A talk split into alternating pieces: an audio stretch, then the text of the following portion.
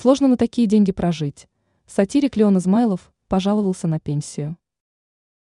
83-летний известный советский и российский писатель-сатирик признался, что получает маленькую пенсию, которой ему не хватает для нормальной и комфортной жизни. Скопить хорошее состояние он не смог.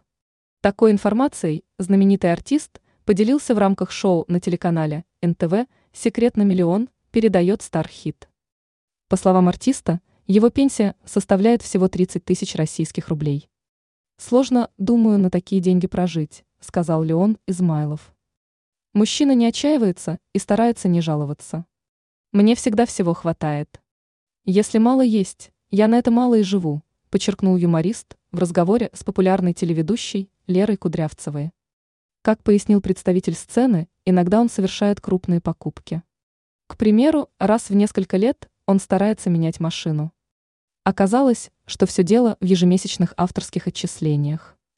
Ранее артист рассказывал о ссоре с Людмилой Гурченко.